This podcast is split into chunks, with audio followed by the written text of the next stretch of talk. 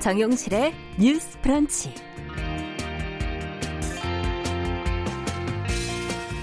안녕하십니까 정용실입니다. 어제 비가 좀 왔는데요. 요 며칠 폭염이 이어지면서 어, 그렇다 하더라도 마스크 쓰고 다니기 참 답답하다 얘기들 많이 하십니다. 찌는 듯한 날씨에 마스크에다가 방호복까지 껴입고 일하는 의료진들 우리보다 뭐 몇 배는 더 숨이 막혔을 텐데요. 며칠 전에는 폭염에 에어컨도 없는 곳에서 코로나19 검사 관련 업무를 하던 간호사들이 쓰러지는 일이 있었죠. 이 사실이 알려지면서 방역당국에서는 선별 진료소의 냉방비 또 더위를 피할 수 있는 장비와 시설을 지원하기로 했습니다. 어, 진료소별로 상황이 달라서 근무 환경을 당장 일괄적으로 개선하기는 어려운 게 현실이라고 하는데요. 자, 일부 국가에서는 지금 코로나19 종식 선언도 나오고 있는데 여러 가지 이유로 우리는 아직은 불안한 상황입니다. 그래도 상황이 이만큼 안정적으로 관리되고 있는 것은 의료진들의 헌신 덕분이 아닐까 싶은데요. 언제까지 이들의 노고에 기댈 수 있을지 걱정되고 미안한 마음에 또 의료진들이 쓰러지는 일만큼은 좀 없어야 될 것 같습니다. 국민 건강을 위해 애쓰는 의료진의 건강 당연히 챙겨야 되겠죠. 자, 6월 11일 목요일 정용실의 뉴스 브런치 시작하겠습니다.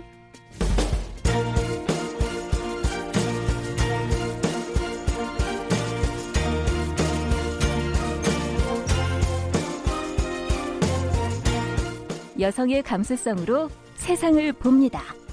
KBS 일라디오 정용실의 뉴스 브런치. 여러분의 의견을 기다립니다. 문자는 샵 9730으로 보내주세요. 짧은 문자 50원, 긴 문자 100원이 부과됩니다. KBS 모바일 콩, 유튜브를 통해서도 무료로 참여하실 수 있습니다. 네, 앞서 말씀드린 것처럼 정우실의 뉴스 브런치는 여러 루트를 통해서 여러분들이 계속 실시간으로 방송을 듣고 보시면서 참여하실 수 있습니다.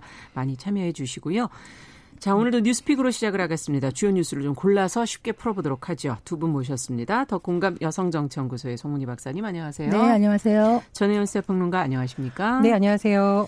자, 내년도 최저임금 논의가 오늘 시작이 된다고 하는데 지금 코로나19로 이 경제 상황이 그리 좋지가 않아서 또 경영계, 노동계가 아무래도 서로의 입장이 더 강하지 않을까 하는 생각도 들고 입장이 좀 벌어져 있는 것 같아요. 어떻게 지금까지 얘기가 나오고 있는지 오늘 얘기가 잘 될 수 있을지 지금 뭐 회의 분위기가 좋을 것 같지는 않은데요. 그렇습니다. 내년도 최저임금을 결정하기 위한 최저임금위원회가 오늘 오후 열릴 예정입니다. 네. 어, 최저임금위원회는 일종의 사회적 대화 기구인데요. 근로자 측, 사용자 측, 공익위원 9명씩 모두 27명으로 구성이 되어 있습니다. 네. 그런데 오늘 아침 언론 보도를 보면 민주노총의 위원들이 아마 일정을 이유로 참석하지 않을 것으로 알려져 있고요. 음. 또 민주노총에서 별도의 입장을 밝혀질 것으로 알려지고 있습니다. 있어서 처음부터 좀 스텝이 꼬이는 거 아니냐 뭐 그런 음. 전망도 나오고 있습니다. 사실 최저임금은 늘 뭐 경영계와 또 노동계 입장이 팽팽히 맞섰던 부분인데 네. 올해는 특히나 특수한 상황이라서 이견을 얼마나 좁힐 수 있을지 굉장히 관심이 쏠립니다. 올해는 사실 코로나 19라는 상황으로 인해서 경영계에서도 너무 어렵다는 호소를 하고 있고 네. 노동계에서도 정말 저임금 노동자들이 생존에 몰려 있다라는 주장이 나오고 음. 있어요. 구체적으로 살펴보 보면 어, 외환위기보다도 지금이 더 어렵다라고 하면서 경영계에서 계속 주장을 하고 있습니다. 그 한국경영자총협회에서 중소기업 600곳을 대상으로 설문조사한 결과 88.1% 네. 정도가 내년도 최저임금 수준을 동결하거나 심지어 음. 낮추다. 이렇게 응답했다고 합니다. 근데 노동계에서는 또 굉장히 반발하고 있는데 지금 임금 격차 불평등 문제가 굉장히 심각한데 최저임금까지 개선이 되지 않으면 저임금 노동자들의 삶이 더 어려워지고 그렇죠. 사실 이제 소비 가능성, 소비 여력이 더 줄어들기 때문에 오히려 장기적으로 보면 경제에 음. 악영향을 올 수다 이런 주장도 나오고 있습니다. 어쨌든 시작부터 조금 갈등 국면이 예고되고 있는데요. 그러나 만약 이것을 또 미룰 수는 없어요. 네. 왜냐하면 올해 법정 시한 이달 29일까지 지금 하게 되어 있습니다. 예, 예.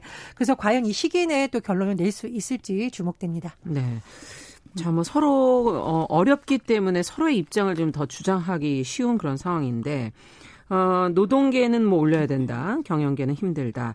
자, 이 채, 초유의 재난 상황에서 어떻게 논의가 결론이 나게 될지 두 분은 어떻게 보세요? 시간이 그리 많지도 음, 않네요. 사실은 뭐 최저임금 안을 놓고 늘 이제 노동계와 경영계가 음, 대립을 해왔죠. 경영계는 늘 어렵다, 힘들다 이런 음. 얘기를 했습니다만 2017년 기준으로 했을 때 지금 3년 동안 최저임금이 32.7%가 올랐어요. 네. 그래서 지금 현재 2020년에 최저임금이 얼마냐? 시간당 8,590원입니다. 네.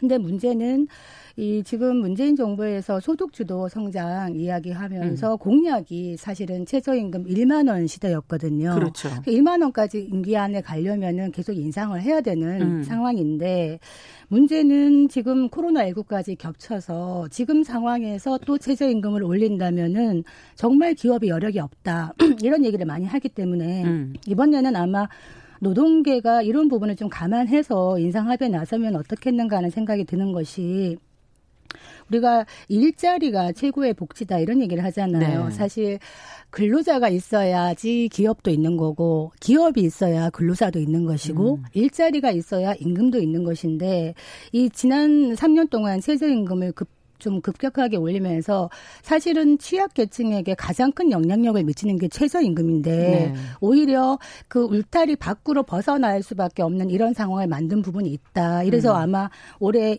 2020년에 최저임금이 2.87%밖에 안 올라갔던 것도 이런 어떤 상황을 반영했던 것이기 때문에 내년에도 이런 것들을 좀 고려해야 되지 않겠나 싶고요. 특히 어려운 것이 소상공인들입니다. 네.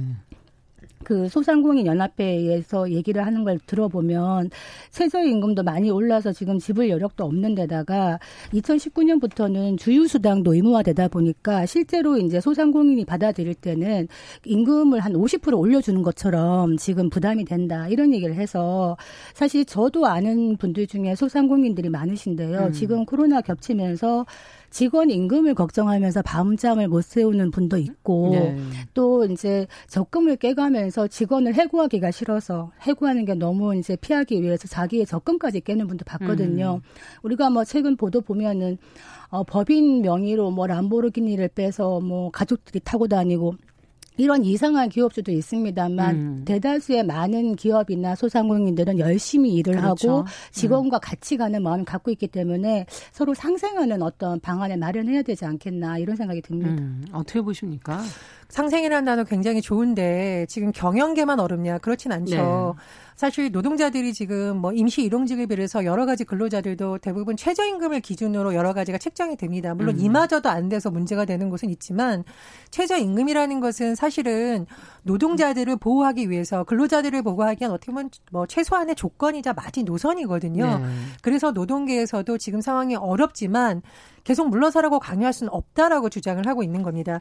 그리고 박사님께서 2017년부터 아마 2020년까지의 상승폭을 다 합해서 말씀하신 것 같은데 2019년 8,350원에서 2020년 8,590원은 2%대죠. 3%대가 안 어, 되는 인성분이 2.87%, 음. 뭐약 2.9%라고 얘기하는데 사실 그러면 노동계 입장에서도 작년에는 뭐 일부의 반발이 있었습니다마는 급격한 인상에 대해서 어느 정도는 그래도 양보의 모습을 보여준 것이거든요. 네. 물론 뭐 민주노총 일각에서 굉장히 반박이 있었고 뭐 탈퇴하거나 이런 움직임이 있었습니다만 그런데 또 노동자들에게 희생하라 음. 그것이 상생이다라고 말하다 보면 이것은 사회적 대타협이 아니라 지금의 어려운 현실을 노동자들에게만 전가하는 것이 아니라는 비판이 또 나올 수가 있는 것이죠. 그래서 그런 부분도 저는 좀 봐야 된다고 생각합니다. 네. 사실 이제 2000 그 2017년에서 18년 갈때 16.4%를 인상을 했고 예. 19년 올라갈 때 또 10.9% 이런 식으로 인상을 했다가 아 이게 너무 급격했구나라는 그런 반성이 있었기 때문에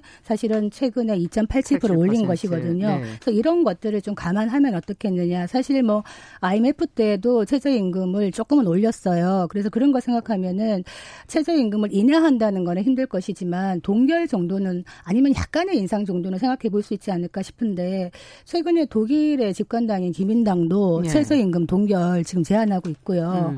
그리고 지금 결국에는 임금을 내기 위해서는 일자리를 만들어야 되는데 이 기업이 일자리를 만들기 위해서 지금 각국이 하고 있는 게 리쇼링 정책이라 그래가지고 해외에 한국으로. 나가 있는 네. 기업들을 본국으로 끌어들이는 걸 하는 것인데 어떤 인센티브가 있을 수 있느냐? 일단 임금이나 어떤 기업하기 좋은 환경들 이런 걸 음. 만들어야 되는데 실제로 일본 같은 경우에는 우리가 지금 최저임금과 함께 하고 있는 것이 주 52시간 근로제란 말입니다. 네.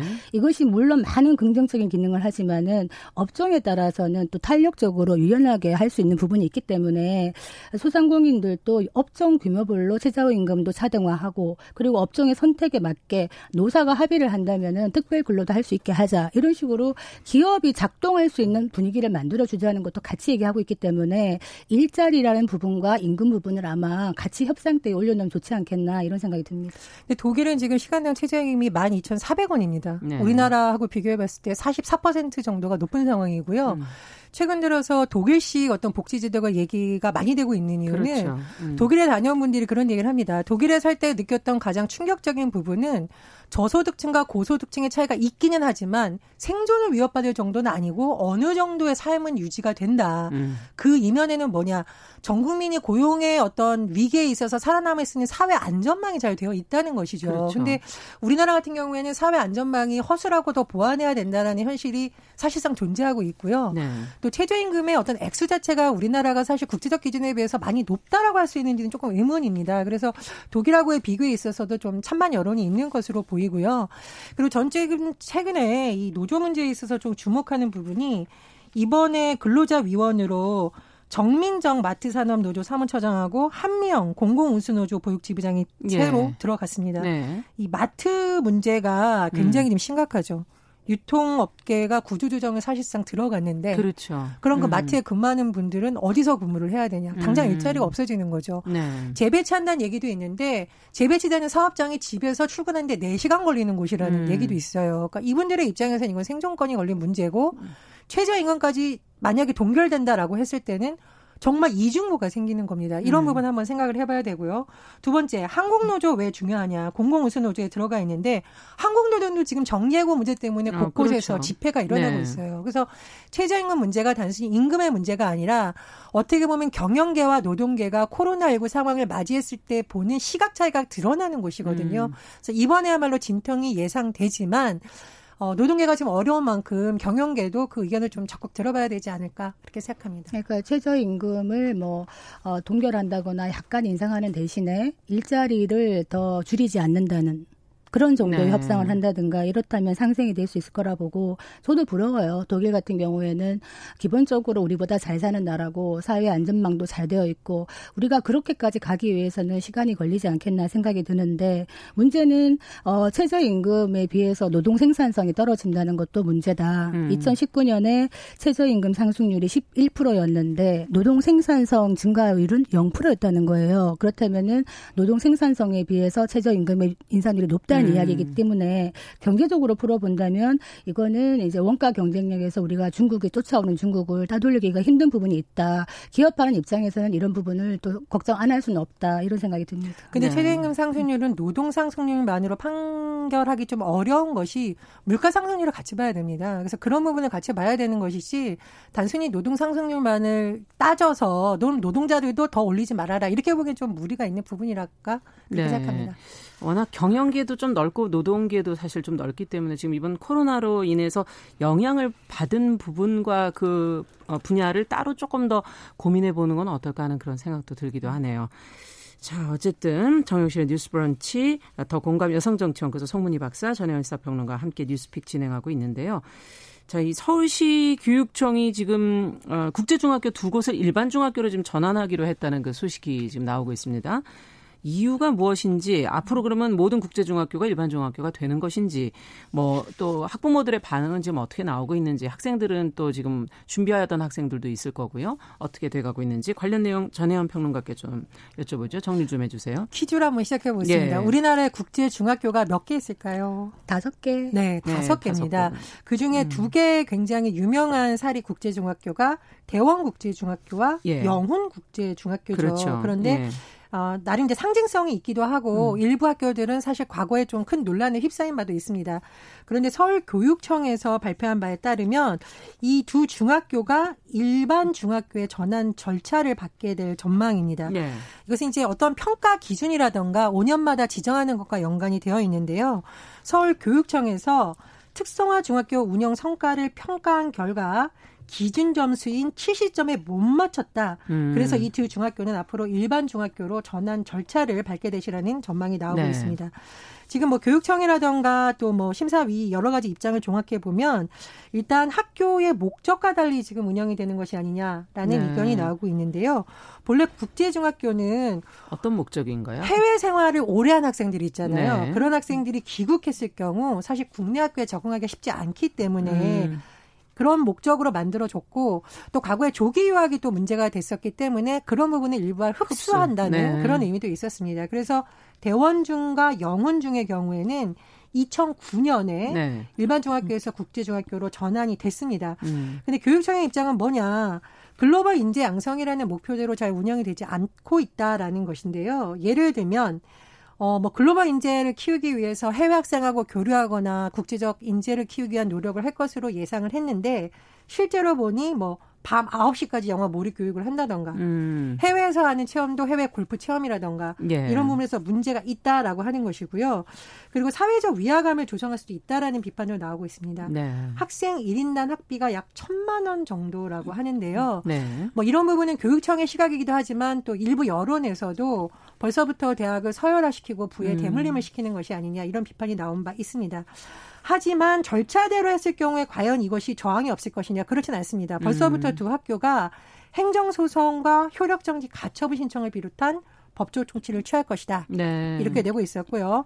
반면 서울교육단체 협의회는 교육 공공성 실현을 위한 행보다 또 이렇게 환영한다는 입장을 밝히기도 음. 했습니다. 자, 이거는 좀, 어, 어느 음. 측면에 서 있느냐에 따라 또 필요성을 어떻게 보느냐에 따라 또 조금씩 의견들이 다를 것 같은데 두 분은 어떻게 보십니까? 어, 사실 저는 많은 주제들을 하면서 늘 고민을 하지만, 예. 어, 저도 학부모 입장이기도 하고, 뭐 교수였던 적도 있고 합니다만, 이 교육 문제에 대해서는요, 정말 어려워요. 예. 그래서 제 의견을 정한다는 것도 굉장히 어려운데, 그렇지만 굳이 정하자면은 저는 근본적인 질문을 시작해야 될 것 같아요. 음. 한번 여쭤볼게요.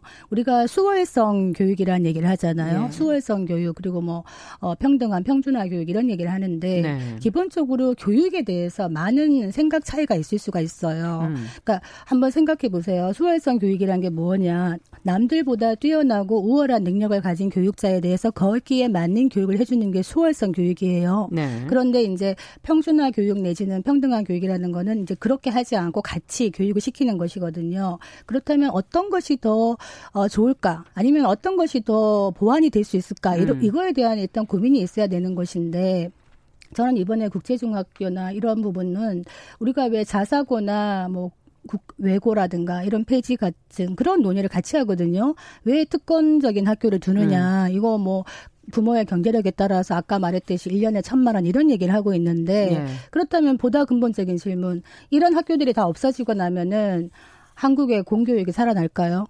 그리고 지금의 사교육 시장이 없어질까요? 작년에 한 해에 교육 학부모들이 초중고 평균 교육비가 한 달 32만 원이 넘는다 그래요. 네. 이거는 이제 어떻게 보면 가장 작은 금액이에요. 더 그렇죠. 많은 금액을 하시는 분들도 많고 한데 음. 아주 이제 경제력이 없는 분까지 합쳤을 때 평균인 것이고 작년 한 해에 사교육에 쓴 비용이 21조예요. 네. 그래서 실제로 우리가 저출산 저출생 얘기하는 이유가 아이를 낳아서 키우는 것도 어렵지만은 교육에 너무나 많은 돈이 든다. 음. 우리 옛날처럼 학교만 가서 교육을 받을 수 있는 게 아니라 이제는 학교를 좀 빠지더라도 학원은 꼭 가는 이런 시, 시대가 됐단 말이에요. 그렇다면 이런 과열한 사교육은 어떻게 만들어졌으며 이게 없앨 수 있는 것인가? 지금 문재인 정부가 이런 얘기를 해요. 국가가 책임지는 교육 얘기를 하고 있는데 이렇게 사교육을 많이 시키는데도 불구하고 오히려 기초 학력이 미달한 학생들은 늘어나고 있다는 거예요. 이게 뭐냐? 기초 학력 미달 검사를 하는데 교과 과정을 20%도 이해하지 못하는 학생이 이 미달이라는 거예요. 음. 그런데 중고생 10명 10명 중에 한 명은 수포자. 네. 그리고 이 미달하는 학생들이 또 계속 늘어나고 있는 거예요. 그렇다면 대체 이 교육의 문제가 무엇인가에 대한 근본적인 질문부터 하고 들어가야 되는데 교육이라는 거에 대해서 이게 뭐 정권에 따라서 교육감에 따라서 이렇게 바뀌어진다. 그리고 네. 대학 입시도 매년 뭐가 달라진다. 음. 이렇게 되면은 예측 가능성이 없어요. 그렇게 되면은 네. 사교육 시장에 불안 마케팅이 더 먹혀요. 학부모들 입장에서는 그렇기 때문에 저는 이거에 대한 찬반을 떠나서 이런 거에 대한 한번 질문을 던져보고 싶다 이 말씀 드리겠습니다. 국제중학교에 대한 논란은 정부에 따라서 달라진 게 아닙니다. 그건 팩트가 아니에요. 박근혜 정부 2013년 8월 국민일보 보도에서 어떤 내용이 나왔냐면 박근혜 대통령이 직접 나서서 어, 이런 취지의 발언을 했습니다. 지정 목적에 못지 않는 학교를 계속 놔둬야 되냐. 음. 그러니까 지정 목적에 이것이 부합하냐는 측면도 저는 봐야 된다고 봅니다. 네. 물론 이제 근본적 철학의 차이도 음. 있겠지만 음. 예를 들어서 아이들을 밤 9시까지 잡아놓고 계속 영어 교육 시키는 그게 학원이지 그게 어떻게 학교라고 볼 수 있을까요? 음. 그리고 글로벌 인재라는 개념을 한번 생각해 봐야 되는데 제가 한번 찾아봤어요. 네이버 사전에 따르면 전 세계를 무대로 활동할 수 있는 학식이나 능력을 갖춘 사람이라고 하는데 음. 이 학식이라는 개념도 사실 국제사회에서 바뀌고 있습니다. 음. 최근에 국제사회에서 가장 주목받은 10대 16살의 그레타 툰벨이죠. 음. 스웨덴의 환경운동가예요. 근데 우리나라 같은 경우에는 영어를 잘하고 좋은 고등학교 가고 소위 명문대학에 가거나 글로벌 기업에 취직하거나 돈을 많이 버는 직업이 글로벌 인재라고 생각을 되다 보니 국제 중학교에서부터 사실상 입시학원처럼 운영되고 있다는 비판이 많이 제기가 됐습니다. 네. 그리고 실제로 지난해에 모 의원실에서 교육부에서 어, 교육부로부터 자료를 제출받았는데요. 외고 국제고 입학생 중 가장 많은 학교가 국제 중학교였다라고 합니다. 네. 그럼 이거는 글로벌 인재를 양성하는 기관으로 봐야 될 건지 음. 아니면은 외고하고 국제고를 준비하고 있는 어떤 수순으로 봐야 되는지 좀 의문이 네. 들고요. 그리고 지금 이게 뭐 전 국민을 흡수할 수 있는 층도 아닙니다. 음. 학비를 천만 원씩 중학교 때보다 낼 수 있는 국민들이 얼마나 될 것인가에 대해서도 한번 생각해봐야 된다고 봅니다. 자, 교육 문제는 사실 조금 저희가 복잡하고 긴 논의이기 때문에 오늘 다 할 수가 없을 음. 것 같아서 짧게 저희가 예, 따로 한 번 더 저희가 진짜. 시간을 마련하도록 음. 하고요. 오늘 뉴스 중에 사실 또 중요한 게 하나 더 있기 때문에 하나를 좀 더 짚어보도록 하겠습니다. 오늘 얘기는 여기서 교육 논의는 마무리하고 저희가 한 번 더 교육에 관한 얘기는 정말 무엇이 우리 시대의 중요한 부분인지 백년지 대계를 할수 있는 방향으로 좀 고민해 보도록 하겠습니다. 아 근데 최근에 이와 아주 심각한 아동학대 사례들이 지금 연이어진 보도가 되고 있어서 대통령도 이건 대책을 좀 살펴봐야 된다라는 언급을 하셨 거든요. 부모가 자녀를 처벌하는 걸 법률로 금지하는 그런 방안을 어, 체벌하는 거죠. 부모를 부모가 자녀를 체벌하는 거를 법률로 아예 금지하는 방안을 법무부가 지금 추진하겠다 지금 그런 보도 나오고 있는데 관련 내용을 송 박사님께서 현재 법률하고 좀 비교해서 얘기 좀 해주시고 네. 저희가 이걸 고민해 보도록 네. 하죠. 민법 915조를 보면은 부모의 징계권이 규정되어 있어요. 네. 친권자는 그 자를 보호 또는 교양하기 위하여 필요한 징계를 할 수 있다라고 규정이 되어 있는데 필요한 징계를 예, 이 징계를 가지고 어떻게 생각하냐면 체벌을 할 수 있다고 생각하는 부모들이 있는 거예요. 체벌을. 네. 그런데 문제는 사회 통념상 이 말안이 여기서 징계라는 거는 어, 허용할 수 있는 정도의 어떤 훈육을 얘기하는 것이지 음. 바, 아, 자녀에게 신체적 고통이나 폭언 이런 걸 하는 거는 포함이 안 돼요. 네. 그런데 최근에 사건들을 보면은 왜 그 아이를 가방에다가 가둬갖고 그렇죠. 숨지게 한 사건 그리고 최근에 창녕의 아홉 살짜리 네. 소녀가 어 저는 진짜 너무 아이를 갖다가 물속에다가 머리를 넣고 뭐 쇠사슬을 묶었다. 네. 이런 심각한 학대 이거는 훈육이라고 할 수가 없는 것이고 이거는 용어 자체가 여기 징계라고 되어 있는 거도 말이 안 되는 네. 건데 그 부모들이 어떤 말을 하냐면 아이가 말을 안 들었기 때문에 나는 그냥 징, 체벌을 한 것이다 이런 음. 얘기를 한다는 거예요. 그래서 이게 문제이기 때문에 이거를 법으로 그러면 민법의 이 징계권에 대해서 요거를 좀 손보자라는 음. 게 지금 법무부의 입장인 겁니다. 네. 뭐냐면은 징계권이라는 거를 좀 없애고 훈육으로 대체한다든지 그리고 명시적으로 이제 부모의 체벌권이를 를 금지하는 거는 민법에 넣지는 않았어요. 왜냐하면 음. 아동복지법이라든가 이런 특례법이 있기 때문에 그렇긴 한데 이거에 대해서 또 한 일각에서는 이 부모의 교육권을 지나치게 침해하는 게 아니냐. 아. 사실은 부모가 아이를 키우는 과정에서 미성년자가 어떤 책임질 일을 하면은 부모까지 연대 책임을 진단 말이에요. 그건 다, 당연하겠죠. 당연하게 예. 생각하죠. 네. 그러면 부모는 커나가는 아이에 대해서 무한 책임을 지면서 징계도 할 수 없다면 음. 부모는 어떻게 아이를 계도할 수 있느냐 이런 또 반론도 자, 있다는 인식도 지금 상당히 변하고 있지 이야기죠. 않습니까? 네. 예. 그러면은 체벌의 수준은 또 뭐냐? 우리가 왜 꿀밤 한대 때린다든지 야 너 손 들고 서 있어 아니면 방에 가서 가둔다든지 이런 걸 많이 한단 말이에요 실제로 그러면 어느 정도까지가 체벌이고 어느 정도까지가 훈육인가에 그러니까요. 대한 사회적 합의가 없어요 이 기준부터 만들어야 되는 게 아닌가 이런 예, 생각이 듭니다 지금 여러 가지로 참 이게 사, 삶에서 부딪히는 문제이기 때문에 예. 어떻게들 생각하시는지 사실 이거 지난해부터 네. 굉장히 논란이 됐던 사안이고요. 지난해는 오히려 정부가 눈치를 보다가 미뤘다라는 비판이 제기된 바 있습니다. 음. 너무 아동학대 사건이 심각해지니까 그리고 문재인 대통령도 사실 언급을 하면서 좀 뒤늦게라도 나선 거는 저는 음. 그나마 다행이라고 보는데요. 지난해에 세계 어른이 단체가 체인지 915 캠페인을 했습니다. 네. 이 915가 바로 민법 제 915조 그렇군요. 이번에 손보겠다는 음. 친권자의 징계권에 대한 문제입니다. 네. 이 단체가 한 말을 딱 들으시면 아마 아 마음에 와닿으실 거예요. 음.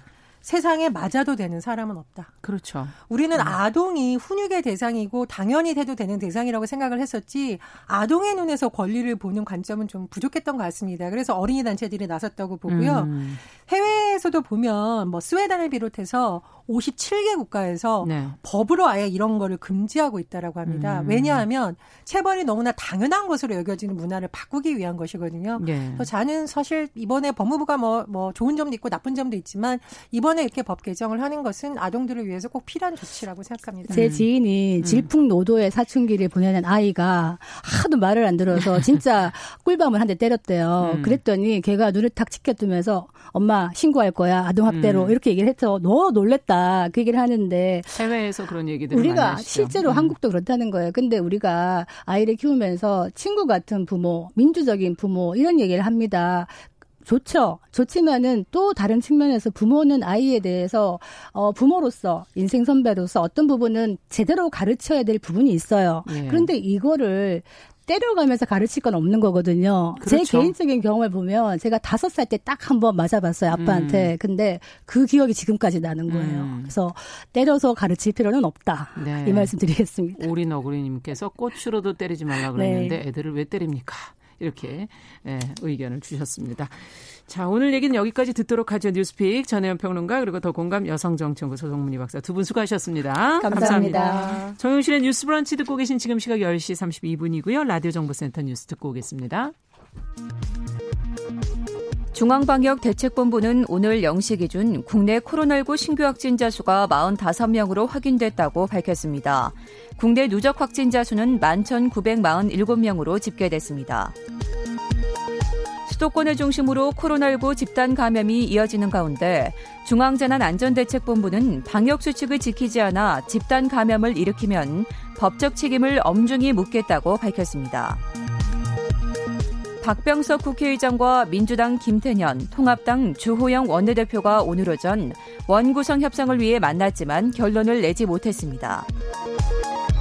안토니오 구테스 유엔 사무총장은 북한이 남북 간 모든 통신 연락 채널을 완전히 차단 폐기한다고 밝힌 데 대해 유감을 표시했다고 유엔이 현지 시각 10일 밝혔습니다. 홍남기 경제부총리 겸 기획재정부 장관은 주택시장 불안 조짐이 나타나면 언제든지 필요한 조치를 강구하고 주저 없이 시행할 것이라고 밝혔습니다.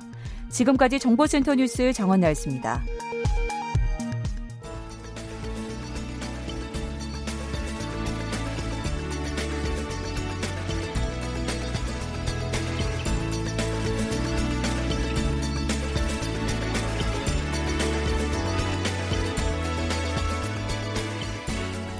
세상을 보는 따뜻한 시선.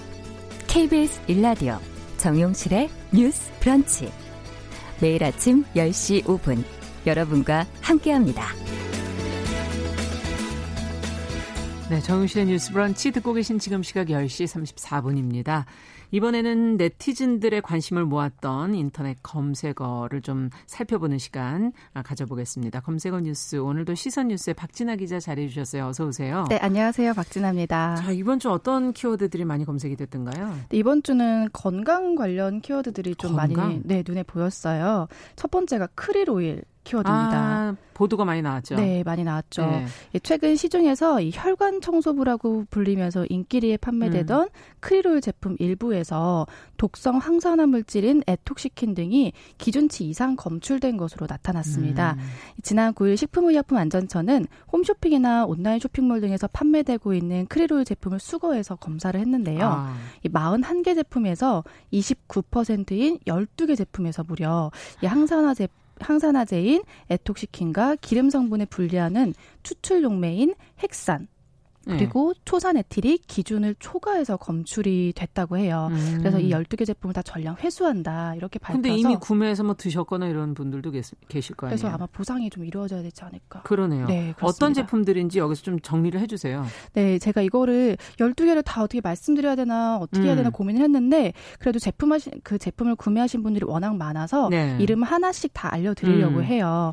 회수 대상 제품은요. 크릴 백, 또 슈퍼센 크릴 오일, 남극 크릴 오일 500, 클린 크릴 오일 1200, 울트라 맥스 크릴 오일 58, 블루오션 크릴 오일, 또 수입원이 HLT의 크릴 오일, 그냥 크릴 오일입니다. 음.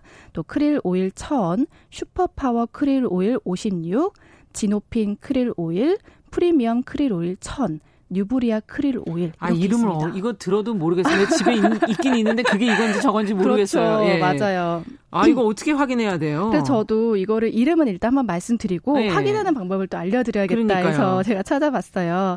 이게 일단 뭐 크릴 오일 혹은 뭐 식약처 크릴 오일 이런 식으로 검색을 하면 지금 말씀드린 음. 관련 내용들을 어렵지 않게 볼 수 있기는 한데요.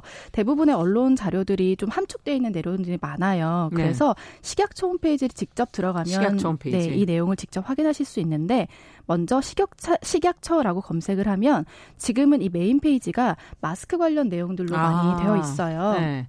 그래서 제일 하단으로 내려가 보면 네. 이 대표 홈페이지 바로가기 이런 배너가 있는데 이게 어렵지 않게 눈에 보이, 보이십니다. 네. 그래서 이걸 클릭하면 우리가 예전에 보던 이제 식약처 기본 홈페이지로 음. 갈 수가 있는데 거기 첫 위에 이제 섹션을 보면 알림이라는 섹션이 있어요. 알림. 네, 알림 그리고 언론 홍보 자료, 그다음 보도 자료 이렇게 아. 들어가면 제가 지금 방금 들어오기 전에 확인해 봤을 때 위에서 11번째 예. 보도자료더라고요. 그렇군요. 네, 11번째 보도자료를 클릭해서 보시면 음. 이 크리롤 부적합 12개 제품의 이름뿐만이 아니라요. 이 한 곳을 제외하고 11곳은 사진하고 또 표시가 그래요. 사진이 있어야지 바로 아실 맞아요. 수 있을 것 같아요. 네. 네. 한 곳은 되어 있지가 음. 않았고요. 11곳이 사진으로 표시가 되어 있기 때문에 어, 더 직관적으로 어, 이거 우리 건데. 어, 네, 본 건데. 네, 예. 체크하실 수가 있습니다. 그리고 나, 아, 눈에 익혀 두시면 어디 가서 구매를 하시지 않을 수 있으니까요. 맞습니다. 예.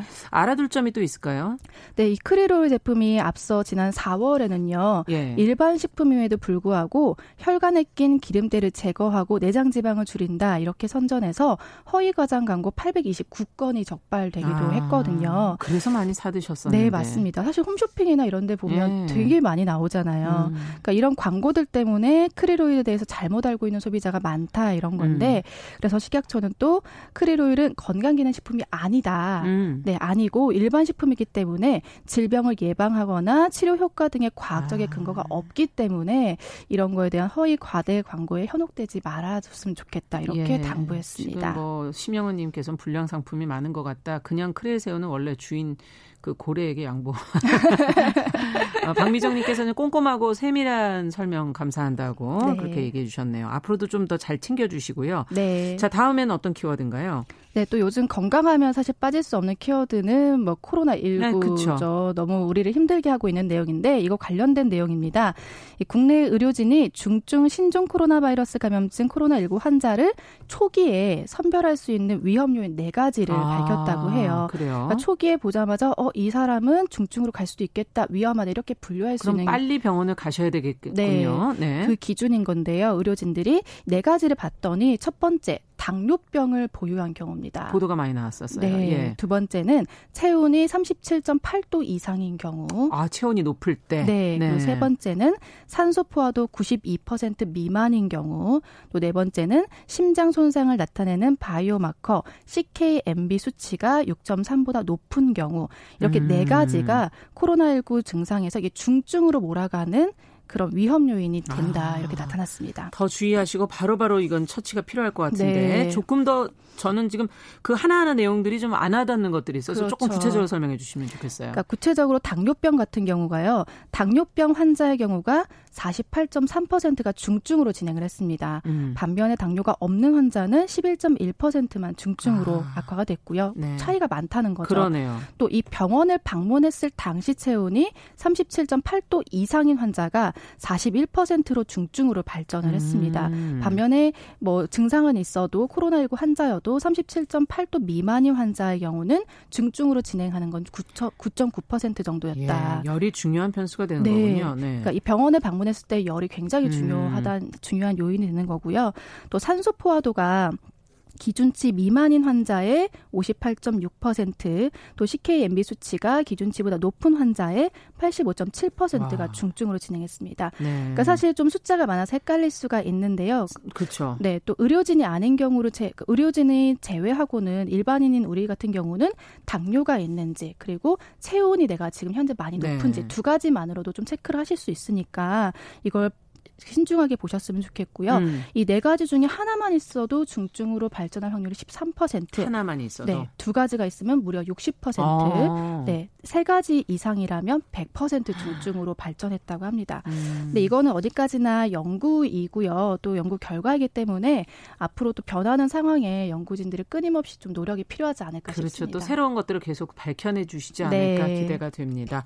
자, 그럼 마지막 키워드 살펴보죠.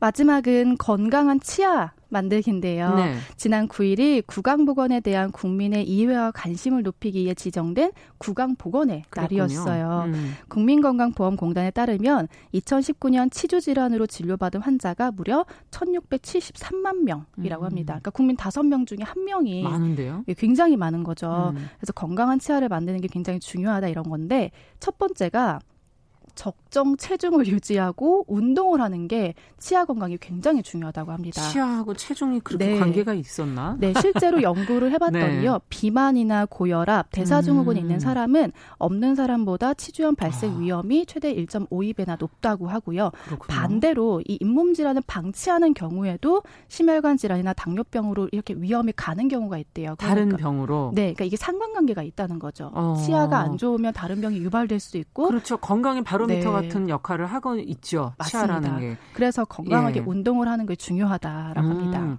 그 외에 또 어떤 방법이 있을까요? 운동을 해라. 네, 체중을 관리해라. 네. 예. 요건 좀 제가 신기했는데 9시간 이상 과도하게 잠자지 않는 것입니다. 이건 또 무슨 얘기인가요? 이것도 연구 결과 중에 하나인데요. 많이 자라더니. 충분한 수면은 예. 좋지만 예. 네. 이 여성의 수면 시간이 길수록 치주염 위험이 높아진다는 연구 결과가 음. 나왔습니다. 그러니까 수면 시간이 9 9시간 이상인 여성은 5시간 이하인 여성보다 치주염 발병률이 1.45배나 높았다고 아. 해요. 그러니까 연구팀은 수면 시간이 길수록 그러니까 비교를 했을 때 사회 경제적으로 좀 낮은 위치에 있거나 우울증이 있다 이런 등 건강에 좀 건강하지 않은 환경과 행동 패턴을 음. 가진 확률이 높기 때문이라고 분석을 했는데, 그러니까 정리하자면 뭐 무조건 수면 시간이 길어서 치아가 안 좋아 이런 의미는 아니고요. 음. 수면 시간이 길수록 스트레스를 많이 받거나, 그렇죠. 사실 그럴 때 많이 누워 있죠. 네, 그리고 경제적인 활동을 하는 사람보다는 그렇지 않은 사람이, 더 많았다는 그렇죠. 이제 이런 인과관계가 있었다 이런 정도로 음. 살펴보시면 될 것 같습니다. 네, 그렇군요. 네, 또 섬유질 많이 먹으면 이에 좋다고 해요. 채소 나 음. 과일 등 씹어 먹을 때 자연적으로 치와 잇몸을 씻는 효과가 있다고 음. 하고요. 또 딱딱한 음식은 많이 먹으면 안 좋기 때문에 이런 음식들은 피하는 아. 것이 치아 건강에 좋다고 합니다. 아, 참 챙길 게 많습니다. 네. 네. 오늘도 좋은 정보 감사합니다. 감사합니다. 건강 정보가 상당히 중요한 게 많았네요. 검색어 뉴스 시선 뉴스 박진아 기자 함께했습니다.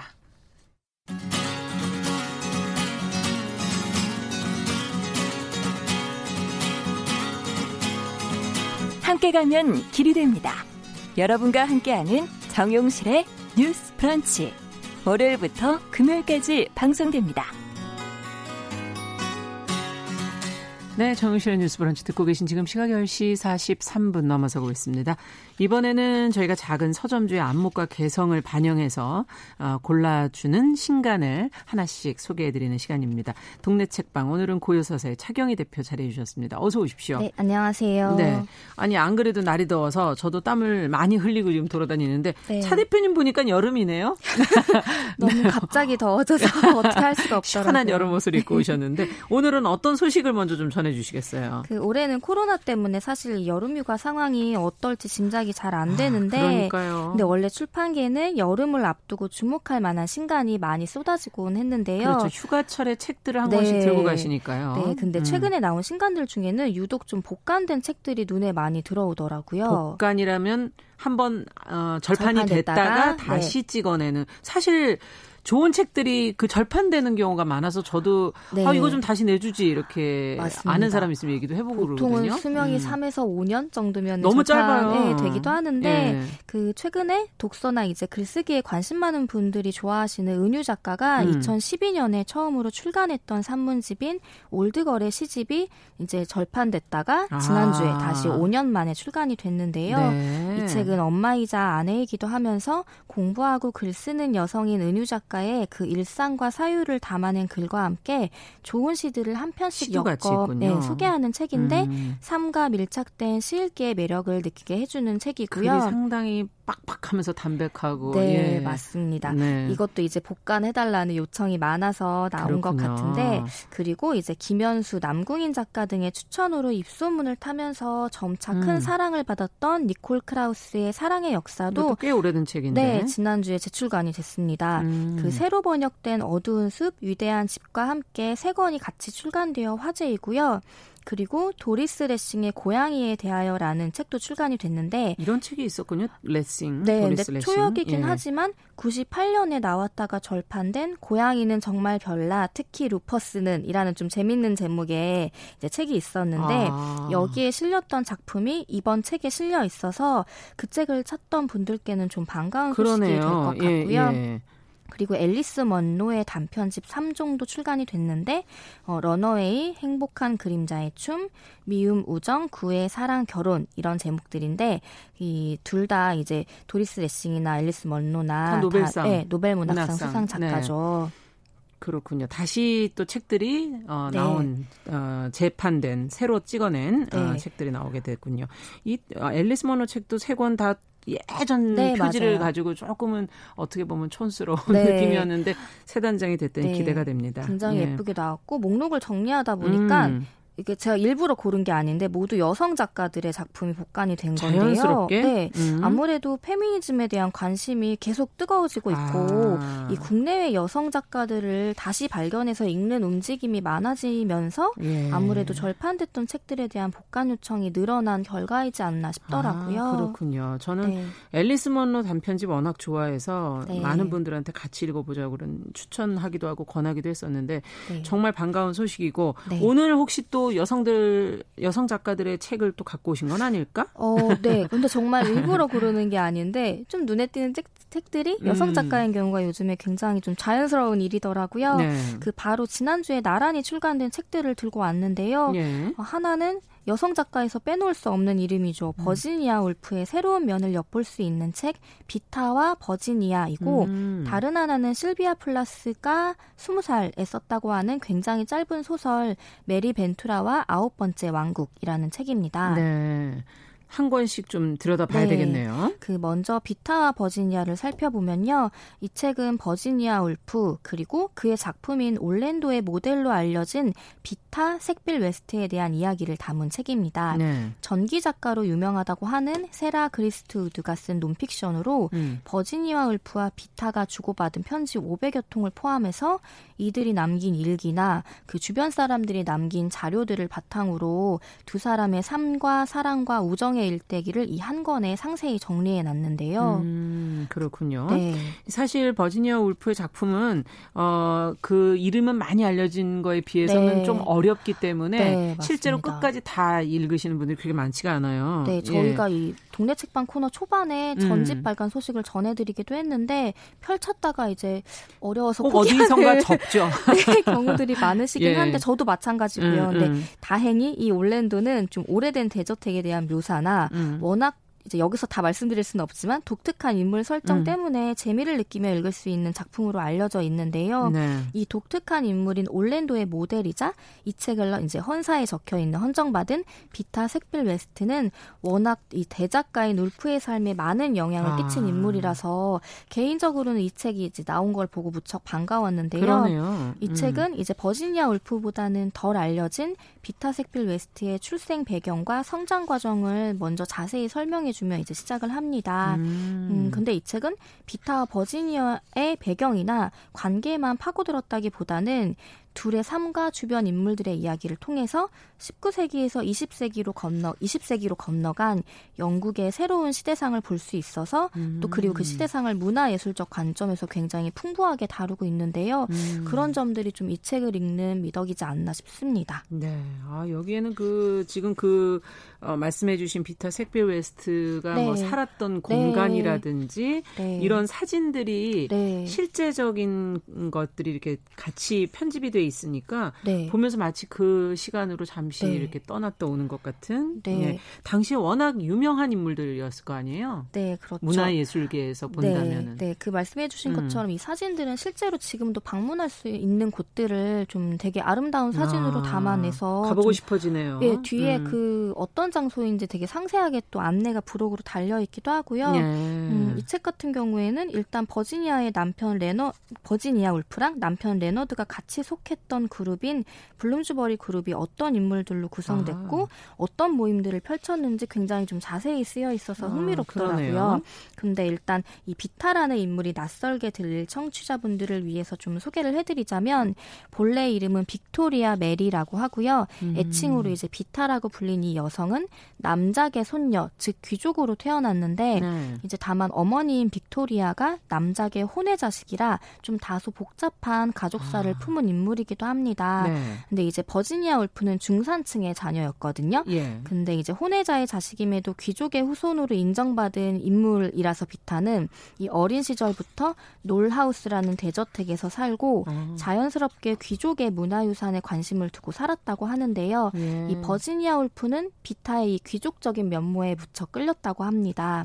그이 놀하우스도 여기 사진이 굉장히 자세히 들어가 있기도 한데 예. 올랜도의 배경으로 등장하는 등 버지니아가 좀 귀족들의 문화에 매혹되지 않았나 싶은 면을 이 책에서 엿볼 수 있습니다. 네, 여기서 이 두 사람의 그 모습 사진으로도 어, 그 당시 모습이 좀 네. 어, 사, 상상이 되어지고 특히 네. 비타는 의상이나 이런 것도 상당히 멋지게 기품이 있죠. 네, 네, 입고 나오는구나. 네. 어찌 보면 자기하고 다르기 때문에 끌렸던 게 아니었을까? 뭐 그런 생각을 해보게 해요. 어, 저도 그 점에 예. 이제 동의를 하는데요. 이 버지니아의 형제인 토비가 케임브리지 대학에 입학하면서 예술이나 뭐 철학에 대해 교류할 수 있었던 클럽, 클럽인 블룸즈버리 그룹을 만들고 음. 이제 버지니아나 언니 바네사 등도 함께하면서 지적인 교류는 물론이고 좀 재미있는 에피소드인데 음. 에티오피아 남성으로 버지니아가 이제 분장해서 해고 남정에 승선하는 시도를 하는 그 사진도 실려 있어요. 근데 오. 어. 이런 것들이 이제 좀 기존 시 스템에 대항하는 어떤 일종의 사회 참여였는데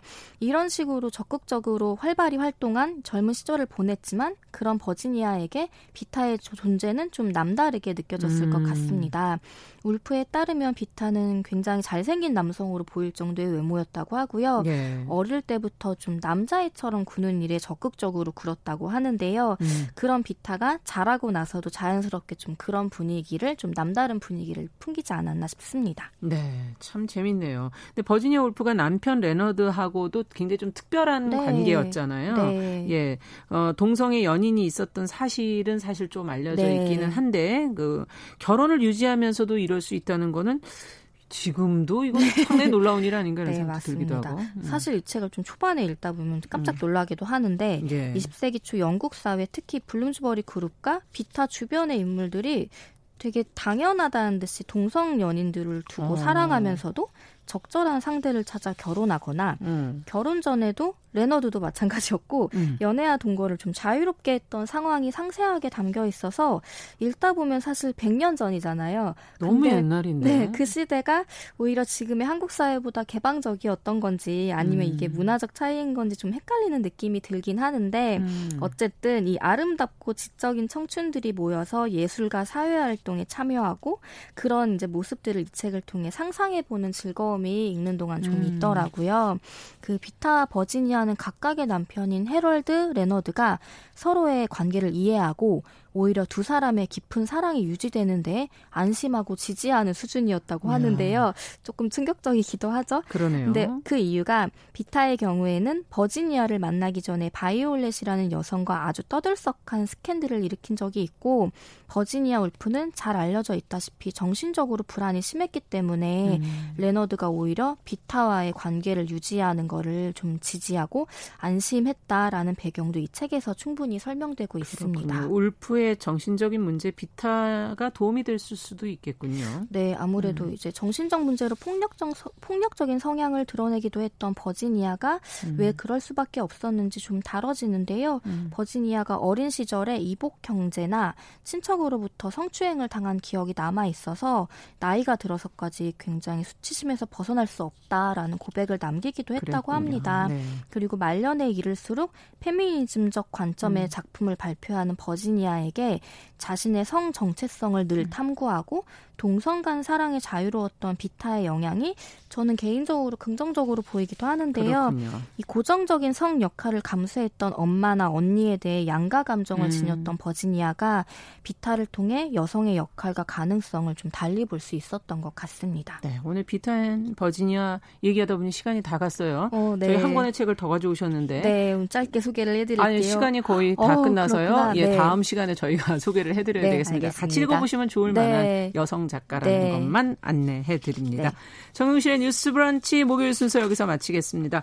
어, 차경희 대표님하고 같이 인사드리지요. 감사합니다. 감사합니다.